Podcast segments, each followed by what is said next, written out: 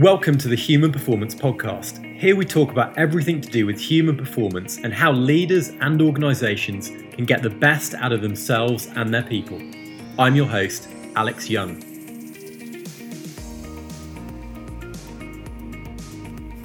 My guest on the podcast this week is Tony Chatman.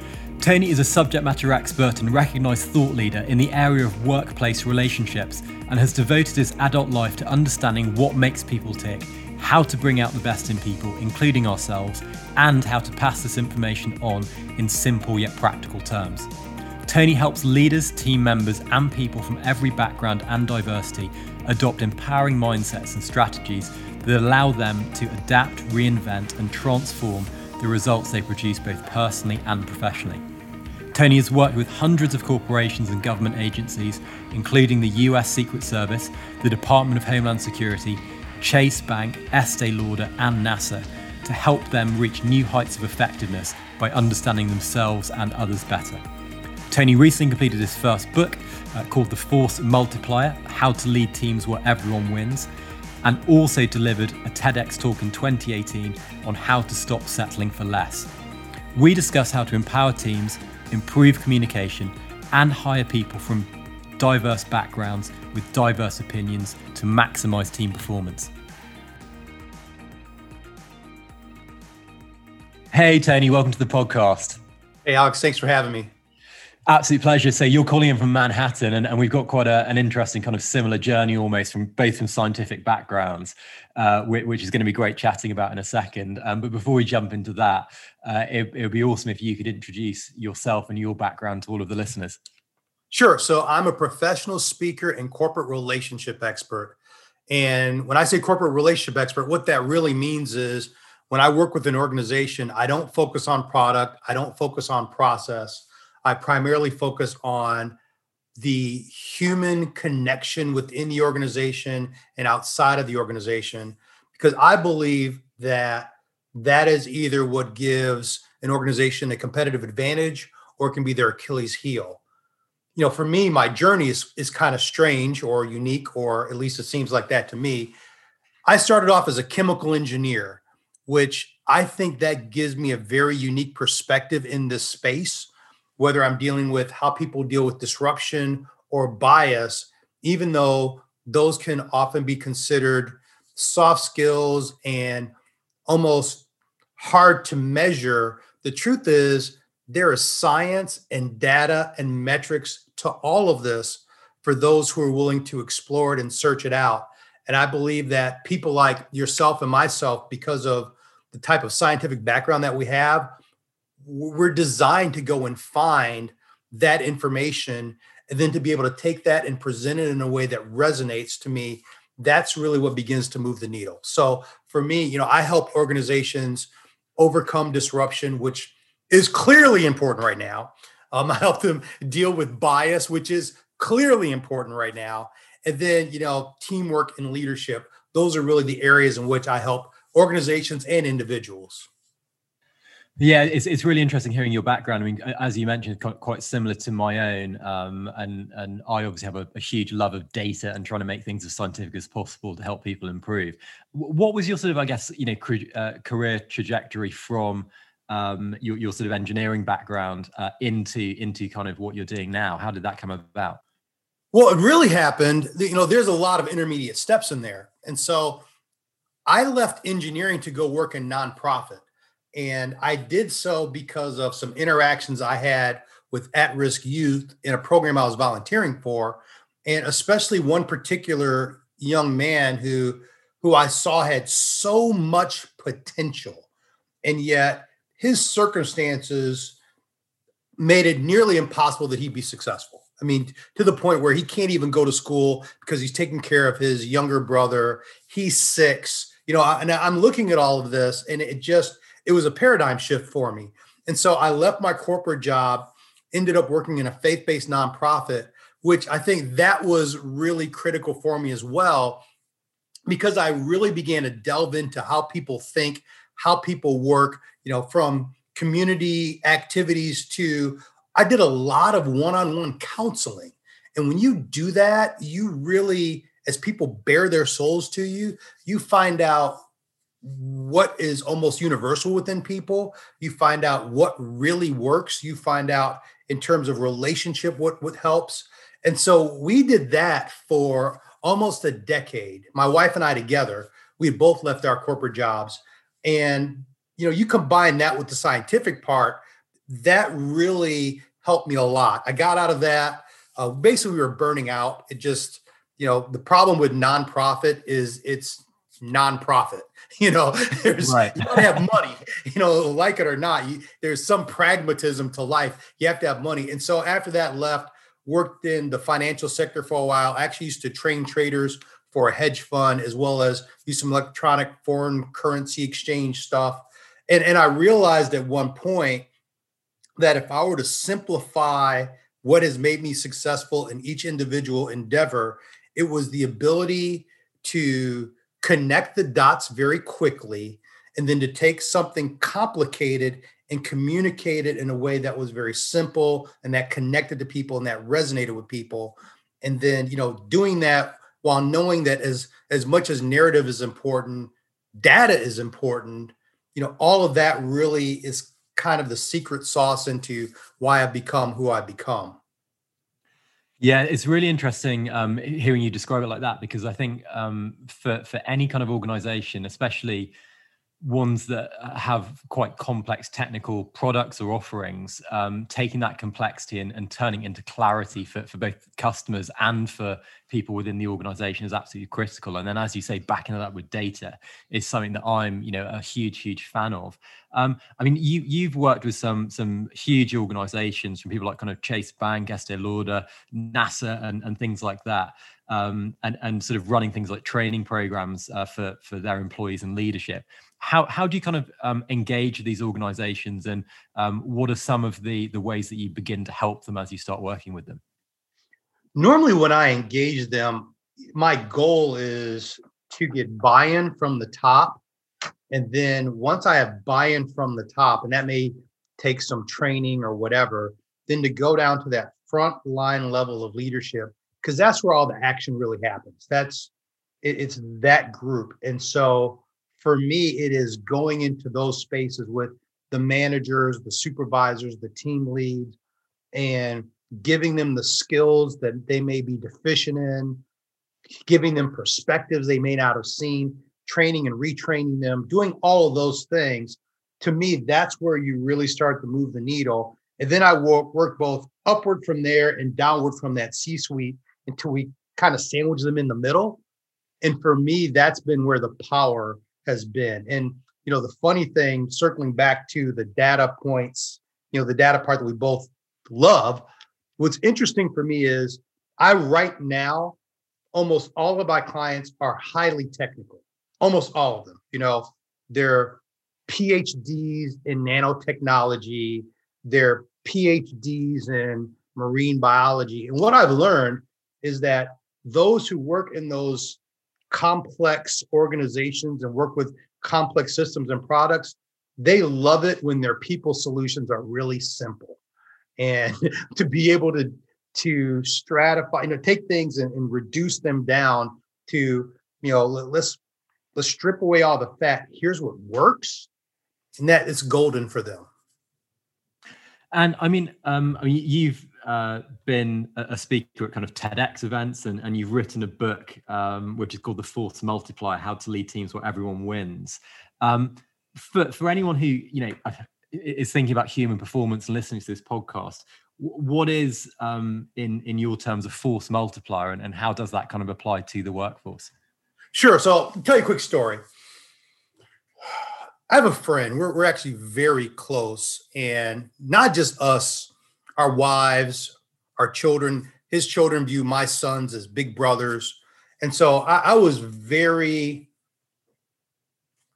emotional when I found out that once again he was going to be deployed to Afghanistan for the military.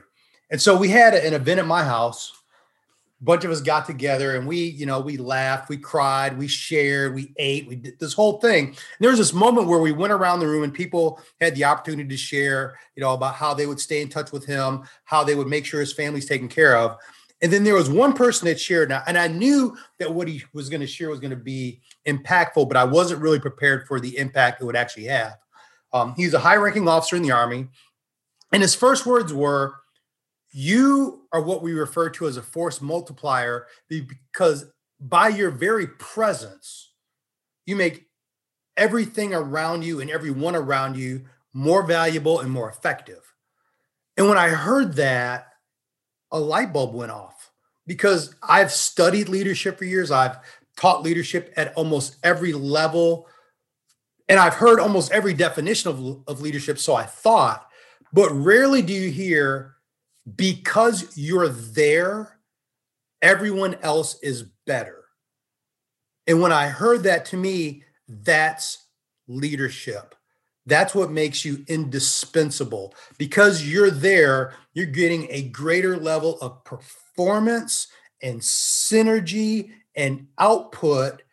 That wouldn't happen if you weren't there. And so, this idea of the force multiplier, although conceptually I understood it, it gave me a language that I had never heard. And I believe that should be the goal of leadership is that you're there not just to instill vision, not just to give direction, but to functionally make others better. No, that that's that's absolutely um, phenomenal. I mean, it is really interesting. Um, just ev- even looking at some of your training programs that you deliver, the, there's quite a broad range of of ways that you sort of engage with companies, uh, particularly sort of focusing in just on the leadership aspect of what you do. What are some of do you feel um, the most important components of leadership are and, and how do you sort of help organizations solidify that and improve? Sure. I think starting off think you know so even like we just talked about with the force multiplier i think people have the wrong perspective of leadership. Leadership there its effectiveness is driven by relationships and often leaders don't view themselves as ones who have to invest in the relationship that they have with those who lead. So coming in and first changing that perspective and that paradigm. Then, you know, there are some specific components. There's, you know, being a more effective communicator, really important. There's, you know, being able to deal with poor performance when it comes up. There is the ability to deal with conflict. And there's the understanding that you're leading at different levels. You're not only leading those you've been assigned to lead, you're in some ways leading and influencing your peers. And you have to learn to lead and manage your people who are technically leading you. You know, those are kind of the starting points. And then once we really get into understanding the team building aspect of it, and, you know, I'm going to use the word bias. That's kind of a buzzword right now. And it's an area I do a lot of work in but biases, although it does include diversity and inclusion, it inc- it involves so much more. And when we start to understand how we view other people, how it becomes a self fulfilling prophecy. And if we change the way we view people, it changes how we interact with them. It changes our ability to empower them and make them more effective. All of those things are really great starting points for me. Yeah, and, we were kind of we were just chatting before the the podcast kicked off um, around you know some of the ways that organisations can use data to um, you know influence bias and, and, improve their employee awareness of, of what they're doing. And, and in some cases you know employees don't realize that, that they have some sort of unconscious bias. How how have you been kind of using data in, in that aspect to sort of educate people? Okay so probably the the one that's standing out to me right now a lot of organizations, especially in terms of bias, now let's put it into, into diversity and inclusion. Because I work with very technical organizations, what I hear almost across the board is well, we would be more diverse if we could find qualified candidates, whether we're talking about race, gender, whatever. And that's it's kind of across the board. And you know, I, I hear this for a while, and finally I just ask, okay, here's here's my concern you are a technical company. You you you're driven on data. Have you actually done a quantitative analysis on the pipeline so that we know we're not just assuming there's not qualified candidates, but now we've actually done the research, done the reports, done the assessments, and I get, you know, the deer in the headlights look when I say it. But then when they actually go and do it, they realize, oh no, the problem's not within the pipeline. They're actually our candidates, and we've interviewed some some of them. We have some other issues that we have to address.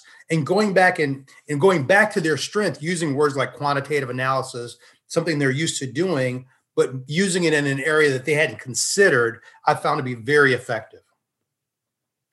Yeah, it's super interesting. I mean, one of the things we've done at um, my, my current company is just actually that in the hiring process, um, using tools like kind of regression analysis, um, which are you know often thought to be quite you know scientific and and from areas like kind of engineering or, or healthcare, and applying it to like what what are your best performers characteristics now, and how can we look back and integrate that into the interview process. Um, and and equally, I, I, think applying it to the pipeline, as you're suggesting, is is incredibly sensible.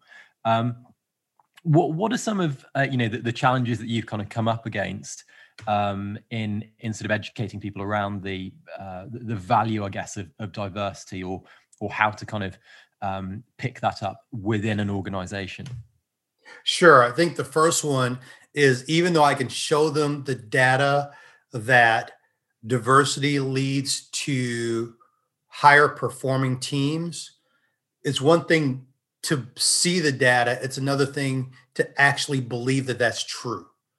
And because so many organizations have not been effective in dealing with diversity inclusion, they almost naturally believe no, it really doesn't work. And it, it, goes back to some of the original studies on diversity, where the initial goal of diversity was to see if you can get a diverse team to perform as well as a homogeneous team, right?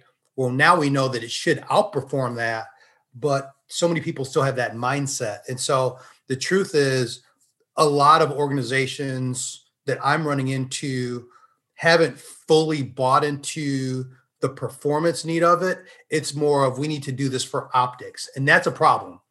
That's probably the biggest biggest one that I've seen. The second one is the level of investment that you actually have to put into an organization to, to turn that around. The amount of training the amount of coaching looking at all of your communications collateral doing you know regression analysis and assessments and all of those things. It's you know it, it has to become a priority. And the problem is almost like it like an it department the challenge with them is often giving them funding because they're not looked at as a profit center.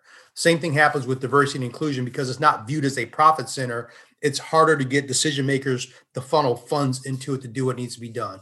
And then I think the third thing is to be able to deal with the pockets of resistance because you're going to have, and it normally is people, you're going to have people who have their own little bubbles of influence who are going to resist it.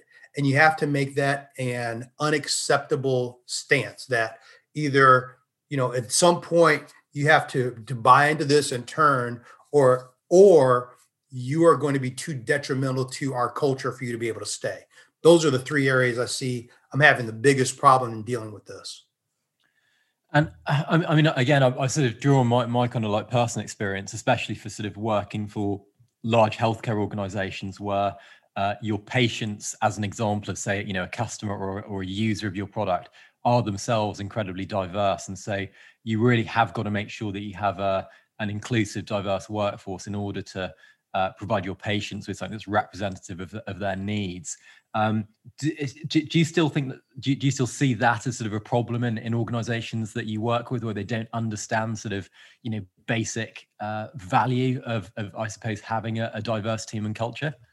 Yeah. And I think going back to the example you just used, so it's one thing. So I do work in healthcare as well. And so it's one thing to say, okay, we're getting a more diverse nursing staff, right? And so now they're they're directly interacting with the patients. But the problem is if at the administration level you don't also have diversity, then they're making policy and procedural decisions that negatively impact the nurse's ability to do their job without understanding it, right? Because they don't hear their voice they don't get their perspective. And so i think it's critical. And you know you look quantitatively you see more diverse and inclusive organizations outperform you know the sp 500 over three and five year periods. You have you know quantitative data that says they're higher performing, they have better retention, they have more engagement, they're more resilient, they better serve their customers, so they have higher customer service ratings. All of those numbers are there, right? But it's if you don't have a diverse decision making group, then A, they're separate from it. And then B, even if they try to make the decision, their blind spots are so big they don't realize the unintended consequences of their decisions. Yes, an absolutely fantastic point. I, I think um, exactly as you say, having that from the kind of leadership through all the elements of of an organization is absolutely critical. Um, I, I, suppose you know w- when you're going in at sort of top level, as you mentioned earlier, um, to sort of initiate some of uh, your your sort of training and, and impactful ways of transforming organizations.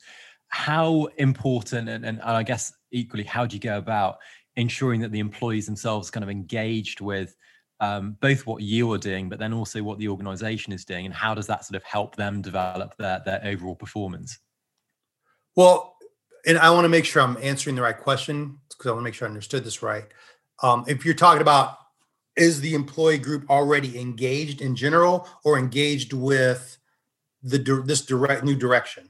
Well, I, I think both. Um, yeah, I mean, I, I think uh, you know how do you how do you get and keep your your employees to be engaged and identify if they're not, and equally how do you sort of add in a transformative element um, that, that engages with the employees, right? Sure. You know, here's the thing: engagement's a funny word because it's a word that we use a lot and we rarely define. Right? We we more are we are more likely to define either what engagement looks like or what engagement isn't and so I have a very simple definition of engagement that I use. Engagement is simply how much people care. And because they care, what they're willing to do. To me, that's engagement. So when you talk about emotional commitment, rational commitment, you know, um, uh, discretionary effort, all of that stuff, it comes down to how much do people care. And so, number one, if they're not engaged coming in, I need to know why. Sometimes the solution that we're we're implementing will actually fix some of that why. If not, that has to be addressed, right? You it's hard to get a group that's disengaged to go through any type of major change and not take a big hit, right? So you, you've got to get people to care. That means you have to get them to care about the vision and the mission. You have to get them to care about the ethics of the organization. But most importantly, the number one driver of engagement is an employee's relationship with their direct supervisor. And so that kind of comes back to you have to have leaders who invest in the relationship so that people care.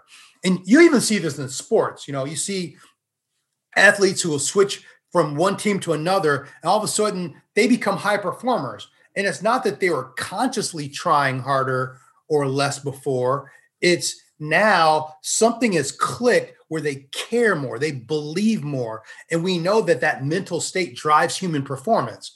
And so it really comes down in almost all these situations to being able to say, okay, let's look at leadership at the different levels and how effective they are. And what we also find out statistically is often up until about the you know VP level or so, engagement doesn't necessarily go up as you go up the chain of command. It's it stays the same, right? So you have disengaged frontline employees who are contributors. You might also have disengaged managers. And so what's their relationship like with their direct supervisor? And that's why I'm a corporate relationship expert. You go in and you start to fix those relationships and you reopen the channels of communication and you resolve conflict and you empower and you do all of those things. It's amazing how much you see engagement grow, performance grow, retention grow, all of these things happen. And now you're able to get them to buy into whatever else you're doing. But without that engagement, especially if there's been other attempts to do things and they haven't gone well, people carry so much baggage into these new uh, efforts that they just naturally are like, okay, this isn't going to work. So let's just ride this thing out until it dies like the last one. And so that's why it's all important to tie that together. Right, and I guess you know a lot of what you're talking about is it stems from kind of having a really strong company culture as well as a uh, a data-driven, strong hiring process, onboarding process that that is you know selecting people who who are very sort of mission and, and goals focused and uh, want to kind of improve around your your company vision. Uh, are, are, there any other kind of I guess you know hacks or tricks that that leaders can look at to you know build up a team that, that is really sort of focused on that overall mission and therefore engaged? Well, number one, what you just said is really important. I mean, I'm talking a lot about that culture part of it, which is really defined by the relationships, but it, it is the quantitative side and the hiring side combined with it, right? You have a great culture, but you hire bad people, you have a disaster. If you hire great people, but you infect them with a bad culture, you have a disaster. So both of those really tie in. I think from there, for, for the basic leader, is simple stuff, honestly. It is your own personal attitude because we know statistically emotions are contagious and there's tons of studies that show you can predict the the productivity output of a team by their emotional state. So if the leader has a certain emotional stability and a positive outlook that infects a team. Same thing happens if they're negative that infects a team. Being able to you know you mentioned hiring great people but then being able to keep the standards high. So when people come in, there's an expectation that people will perform at a high level because most of us we end up over time because we're very communal. We, we will eventually assimilate to the culture that we're given. And so having that strong performance culture as well as relational culture is really big. And then, you know, there's simple things like understanding how to lead different personalities and making sure that, you know, you're you're rewarding great work. You know, there's a lot of statistics that one of the number one drivers of employee engagement is to reward when there's a job well done and whether that's, you know, financial reward or even verbal, you know, praise and recognition is a big driver. So all of those things become kind of the simple, you know, here's how you do it once you're in. And just sticking on the kind of data side, I mean, when when you're going in and kind of diagnosing organizations, let's say in something like team building or employee engagement or even leadership, what what are some of I guess you know the tools that you use to do that? Are, are there any kind of um, you know sort of assessment tools that you use or, or, any technology, or is it very much sort of you looking at organizations or, or them bringing you the problems? So first, I, I personality assessments. I'm big on that, and in fact, I I created my own part of the book and mostly because I've been working with personality assessments since 1996. And so I've written them, I've been exposed to some that are very esoteric.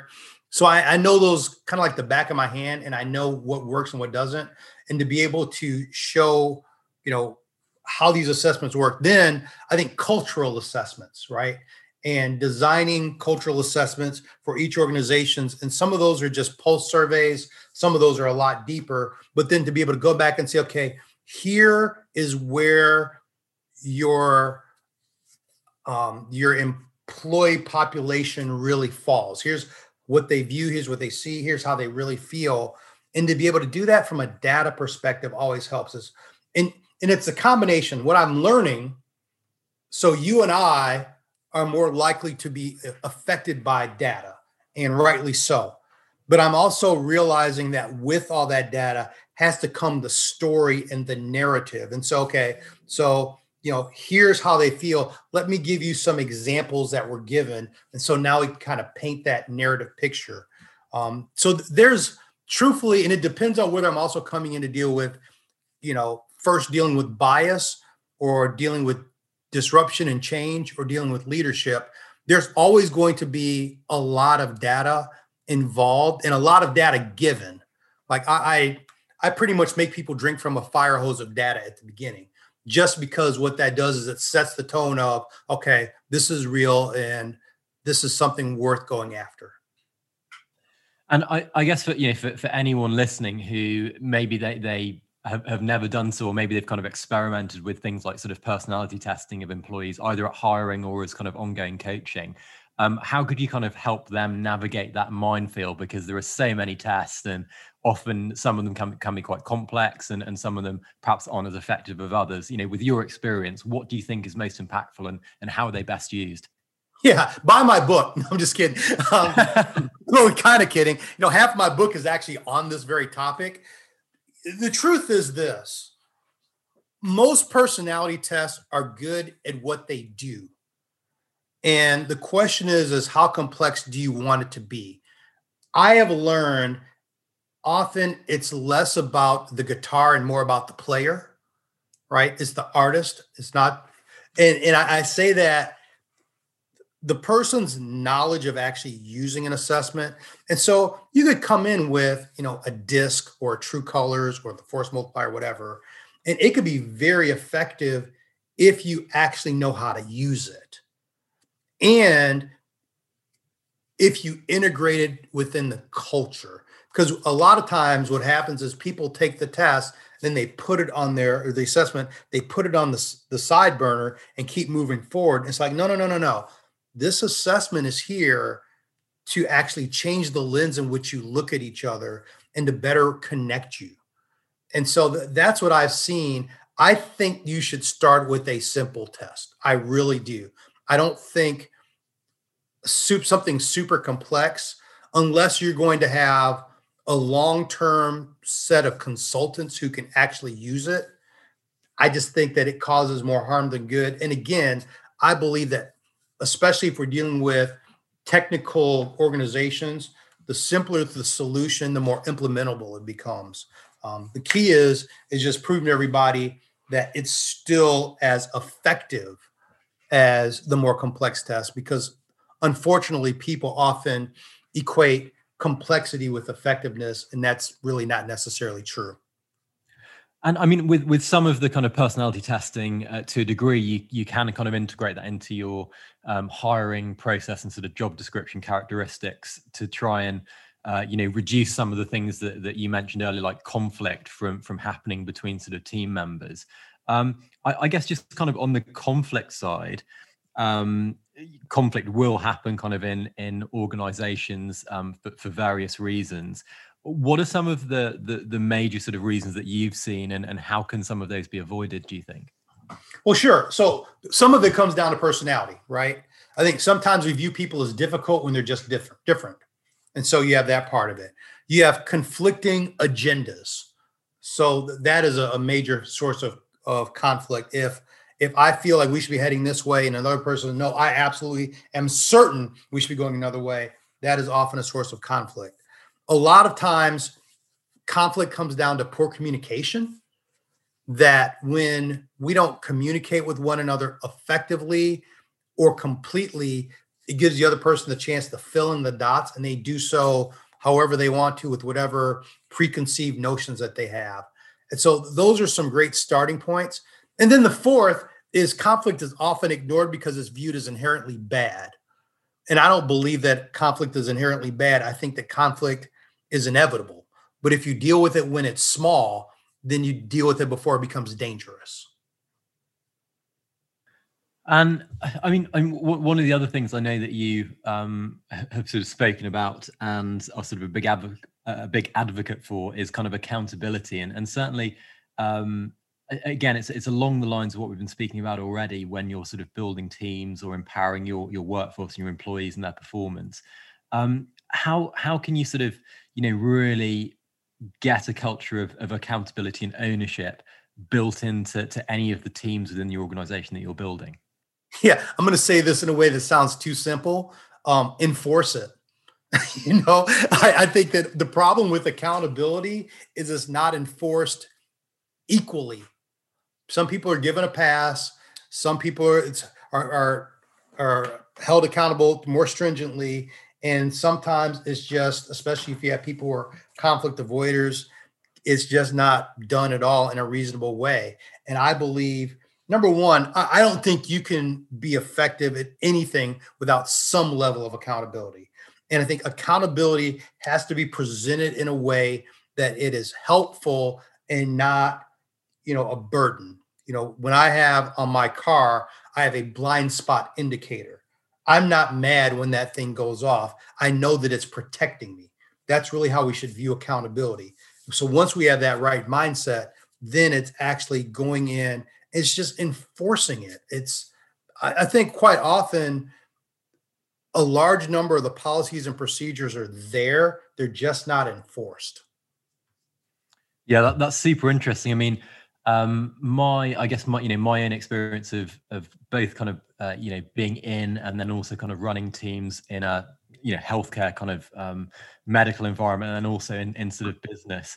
Um, one of the the main things I kind of learned was the, you know, the need to really allow um, your, you know, your team members and any anyone you're delegating things to, to feel kind of empowered to do things, but also giving them enough room to make mistakes on, on things you're delegating to them um, with I guess the caveat to that is is you know with a deadline to to get something done and holding them accountable to get something done. Um, what what is it? I mean, do you have any other kind of I guess tips for for people within organizations at the moment where they could kind of you know diagnose some issues with their with their team or how they're taking ownership of problems and, and how they could start to kind of come to a resolution around that so I, can i come back to this delegation thing you just mentioned um, I think that there's a difference between holding somebody accountable for the output and holding them accountable for the methodology, right? And so I absolutely believe that we need to empower people and and give them the guidance on the way, but then hold them accountable for the very things that they commit to and that we agree upon. You know, when I think of delegation, I just want to come back to that for a second. You know, I think a lot of times managers, especially inexperienced managers, delegate ineffectively because they don't understand the art and science of it. So before you delegate, what you have to do is you have to ask, okay, how much do I trust this person? And I there's two two areas in which I have to trust them. Do I trust that they are reliable? And then do I trust that they have the knowledge, skills, and ability to actually do the job, right? Now, if I fully trust both of those things, then I can kind of give them direction and let them go. If I trust that they're reliable, but I don't trust their knowledge, skills, and ability, well, that's this is the developmental issue. So now I have to train them and give them the, the development. And maybe that is actual training. Maybe is that's having them shadow me so that they actually see how it's done effectively.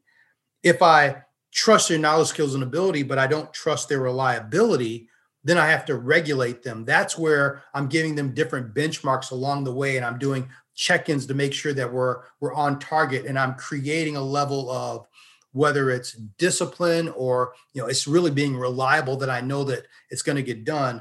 But what I'm trying to do in both of those areas is I'm working towards a space where I trust them in terms of reliability and in terms of you know knowledge, skills, and abilities (KSAs).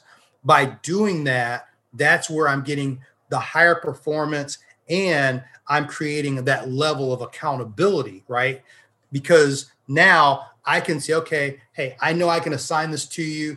I know it's, I'm going to check in with you and I know it's going to be done a certain way to a certain standard. But if I haven't done those things, then it's really kind of a crapshoot what's going to be the output.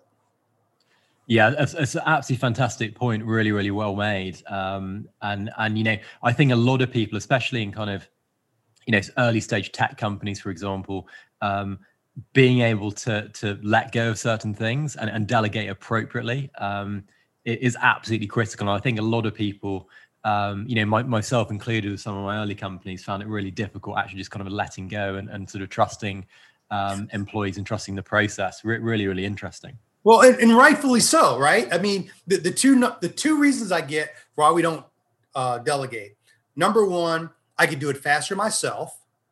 And number two, I want it done right. And normally by right, they mean my way.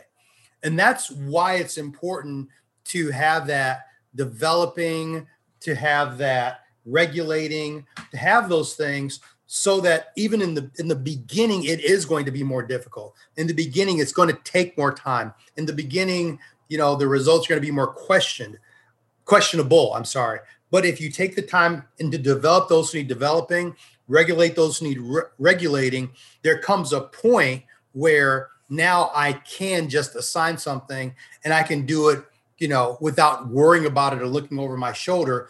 And And at the same time, what I've also done now is I've replicated myself. And so now I have other people who are capable of doing these things, and it doesn't have to always just fall on me. But it's, you know, you have to go through the journey of actually making that happen. It's never going to happen automatically, it's never going to just fall into place. And I mean, obviously, the, the the world at the moment is is kind of very different to, to where it was last year with regards to kind of um, you know employee uh, workplace uh, environments and so forth.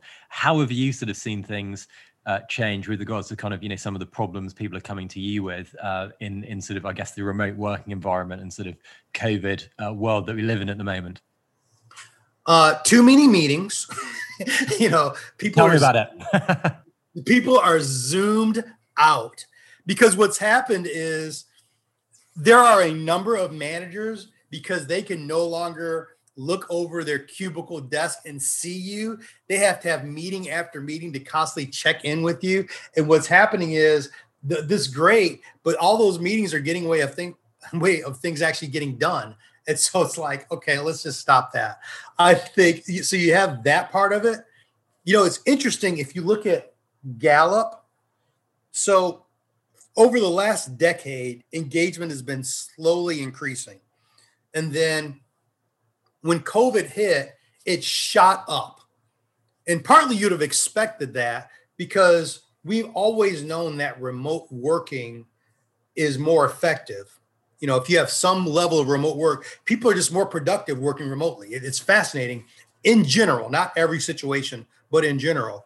But then it plummeted in June, right? And it it didn't just lose what it gained this year. It's gone back to the levels of like 2013, if I remember correctly. And a, a lot of that has happened because we're having a lot of meetings, but we're not communicating effectively. And we're not checking in with how people are actually doing. We're checking in with the work that they're doing. And I, I say that because people have to realize what we're dealing with right now is not having remote workers. What we're dealing with is trying to navigate disruption in a remote environment. And so people are now dealing with an inordinate amount of change and an inordinate amount of stress and very different responsibilities and still trying to stay productive while working. And that has to change how we lead. We have to we have to still have a very performance, you know, oriented culture and mindset, but our concern for the person and the individuality of the situations. You know, some people are great example. Client um, had one of their one of their people basically go off on a client right? And this is so abnormal. That person never does anything like that. Like, why would they do that? People are up in arms. And I said, well, do you know what's going on with them? Do you know that you know they moved here from another country? They live by themselves. They've been isolated for four months. He recently wanted to go get a um, colonoscopy and was denied because he doesn't even have someone to pick him up from the hospital. This person is completely stressed out and completely lonely. And that doesn't necessarily justify the response. But if you don't take that into consideration in your leadership right now, you're going to fail in your relationship with this person. And so, you know, it's it's just a different animal and it's almost it's almost like as a parent when you send your kids off to school, now you got to see what actually you built into them and also your relationship changes. Yeah, I mean, it's, it's a fantastic example. And I think, um, you, I mean, we've seen things like this stress and, and mental health issues rise during the kind of COVID period. And I think, uh, particularly people where they're working from home and they've got their sort of family surrounding them and uh, you know they're, they're in in environments that aren't you know potentially sort of built for work um, everyone's kind of got to remember that and sort of work around it. And i think you're absolutely right. I mean one of the the things that we sort of often say is that uh, any organization especially the leadership should be working for their employee employees and, and helping them as much as possible and understanding their individual needs um, whatever they may be you know not just in this time but i think um, obviously the, the current situation's really shone a light on that. Yes Absolutely. And, you know, as leaders, setting up mechanisms for people, you know, I mean, for a little bit, it became popular to do the Zoom happy hours or the social, you know, social happy hours or whatever on whatever platform you're using. Those are really important. Or setting up, you know, one of the things I've been advising organizations to do now because you know so much what happened at work happened spontaneously we'd bump into somebody in the corner. We used to call it water cooler chatter right? Water cooler talk. But to be able to set up you know we have the ability with technology to set up you know an open unmonitored room on zoom or on slack or whatever where people can just meet and talk and decompress or whatever. What that's done for organizations cultures that have done it has been phenomenal because you know now like you said people look for me in particular covid hits my wife and i had downsized to a two bedroom condo in manhattan. All of a sudden college is closed. We're functioning out of a two bedroom condo. I have a 22 year old and a 20 year old in my office. That's now their bedroom. My wife is using our bedroom as an office and I'm literally doing keynotes from our living room, right? And it's that was reality for a lot of people. And to give them the outlets emotionally, to give them the camaraderie that they need, that's going to be critical from helping them to maintain their sanity, reduce their stress, and also to be good contributors. And Tony, as, as we sort of kind of you know uh, wind things down um, towards the end of these kind of podcasts, uh, we always ask everyone to give an example of a human performance hero that's either influenced you or you feel just has an amazing example of, of human performance. Um, really interested in understanding who who yours might be. Yeah, you you asked me that right before we logged on, and I was sitting here trying to think, who is that person for me? and I, am I'm, I'm a little struggling. I'm a little bit struggling with it. So I'm gonna go with, gosh, I'm gonna go with Alexander the Great, and I'm, I'm gonna go with it. You know, from a historical standpoint, the fact that he was able to fight against the the real world, the known world. The no, you know what? I'm gonna go with one of my mentors. Sorry about that. I'm gonna just do it this way.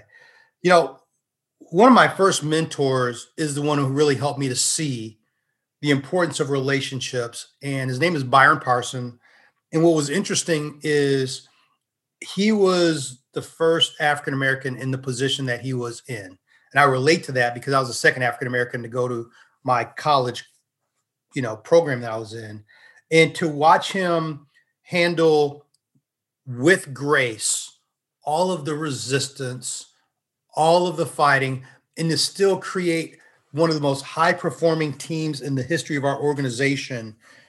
To me, that is special. And it's very reminiscent of how I feel about President Obama. But I would say Byron Parson, to see him do that, to see him, you know, many of these ideas that I have, they're based off conversations that either where he gave me the idea or we kind of came to these realizations together he really, in many ways, modeled this human dimension of leadership and how to get people to perform highest because of the relationship. I think it was just very special. Oh, well, I mean, what a fantastic example! That's, uh, I mean, that, that's absolutely, you know, spectacular. Um, D- Tony, uh, it's been an absolute pleasure speaking with you on the podcast. Um, I'm sure many of our listeners would be really interested in some of your kind of collateral material or potentially reaching out. Um, where could they go to find out a little bit more about what you do? Well, my last name is C H A T M A N Chatman. Um, you go to my website, tonychatman.com.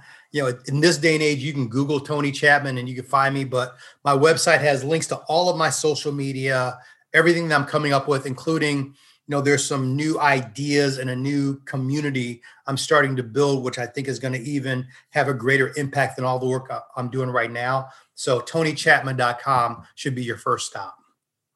That's awesome, and I'll, I'll, just put a little plug in as well for your, you know, your TEDx talk, which will be searchable on yes. YouTube, which which is awesome um, for anyone just kind of you know who wants to jump in and just get a quick rundown about you and everything you're doing, and then also um, we kind of mentioned it, but your um, book, The Force Multiplier, uh, has a lot of the uh, key information around sort of yeah everything personality testing to a lot of the stuff we we've touched on. Um, Thank you. Which is again available for Amazon, which which is which is great. I picked up a copy before we uh, started speaking, and it, has got some really really good tips and tricks, lots of really practical insights actually as well. Thank you, appreciate it. Awesome. Well, Tony, it's been an absolute pleasure connecting. And uh, hopefully, next time I'm back out in the US in Manhattan, uh, we can go and grab a coffee and, uh, and catch up in person. Would love to. Look forward to it.